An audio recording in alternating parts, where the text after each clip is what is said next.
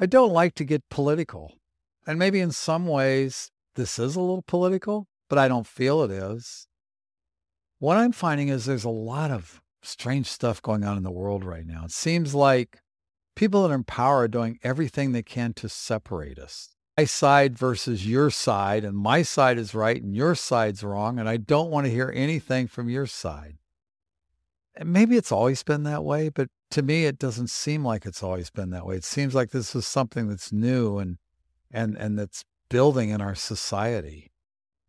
Can we get away from that? Can we get back to being friends with somebody? One of my very best friends has totally different political views than me, but yet we're still best friends. What happened to that world? And that's current, that's today. What happened to that world where it didn't matter what your friend's politics were?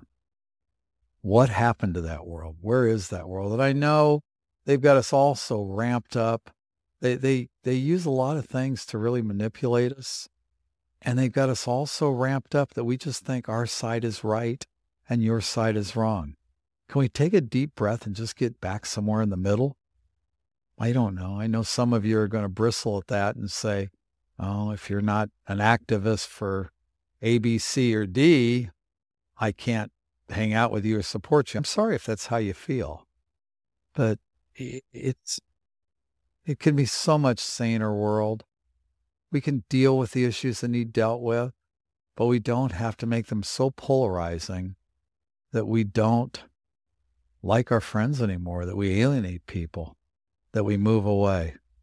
So we are totally non-political at the studio, and that's the reason, because we think people are wonderful, both sides, left, right, in between whatever you are, whatever you identify as. It's awesome. It's awesome. We're totally behind you. Move well, stay healthy, be happy, live with passion, find a purpose, but love everybody. Just accept everybody and move on. Talk to you tomorrow.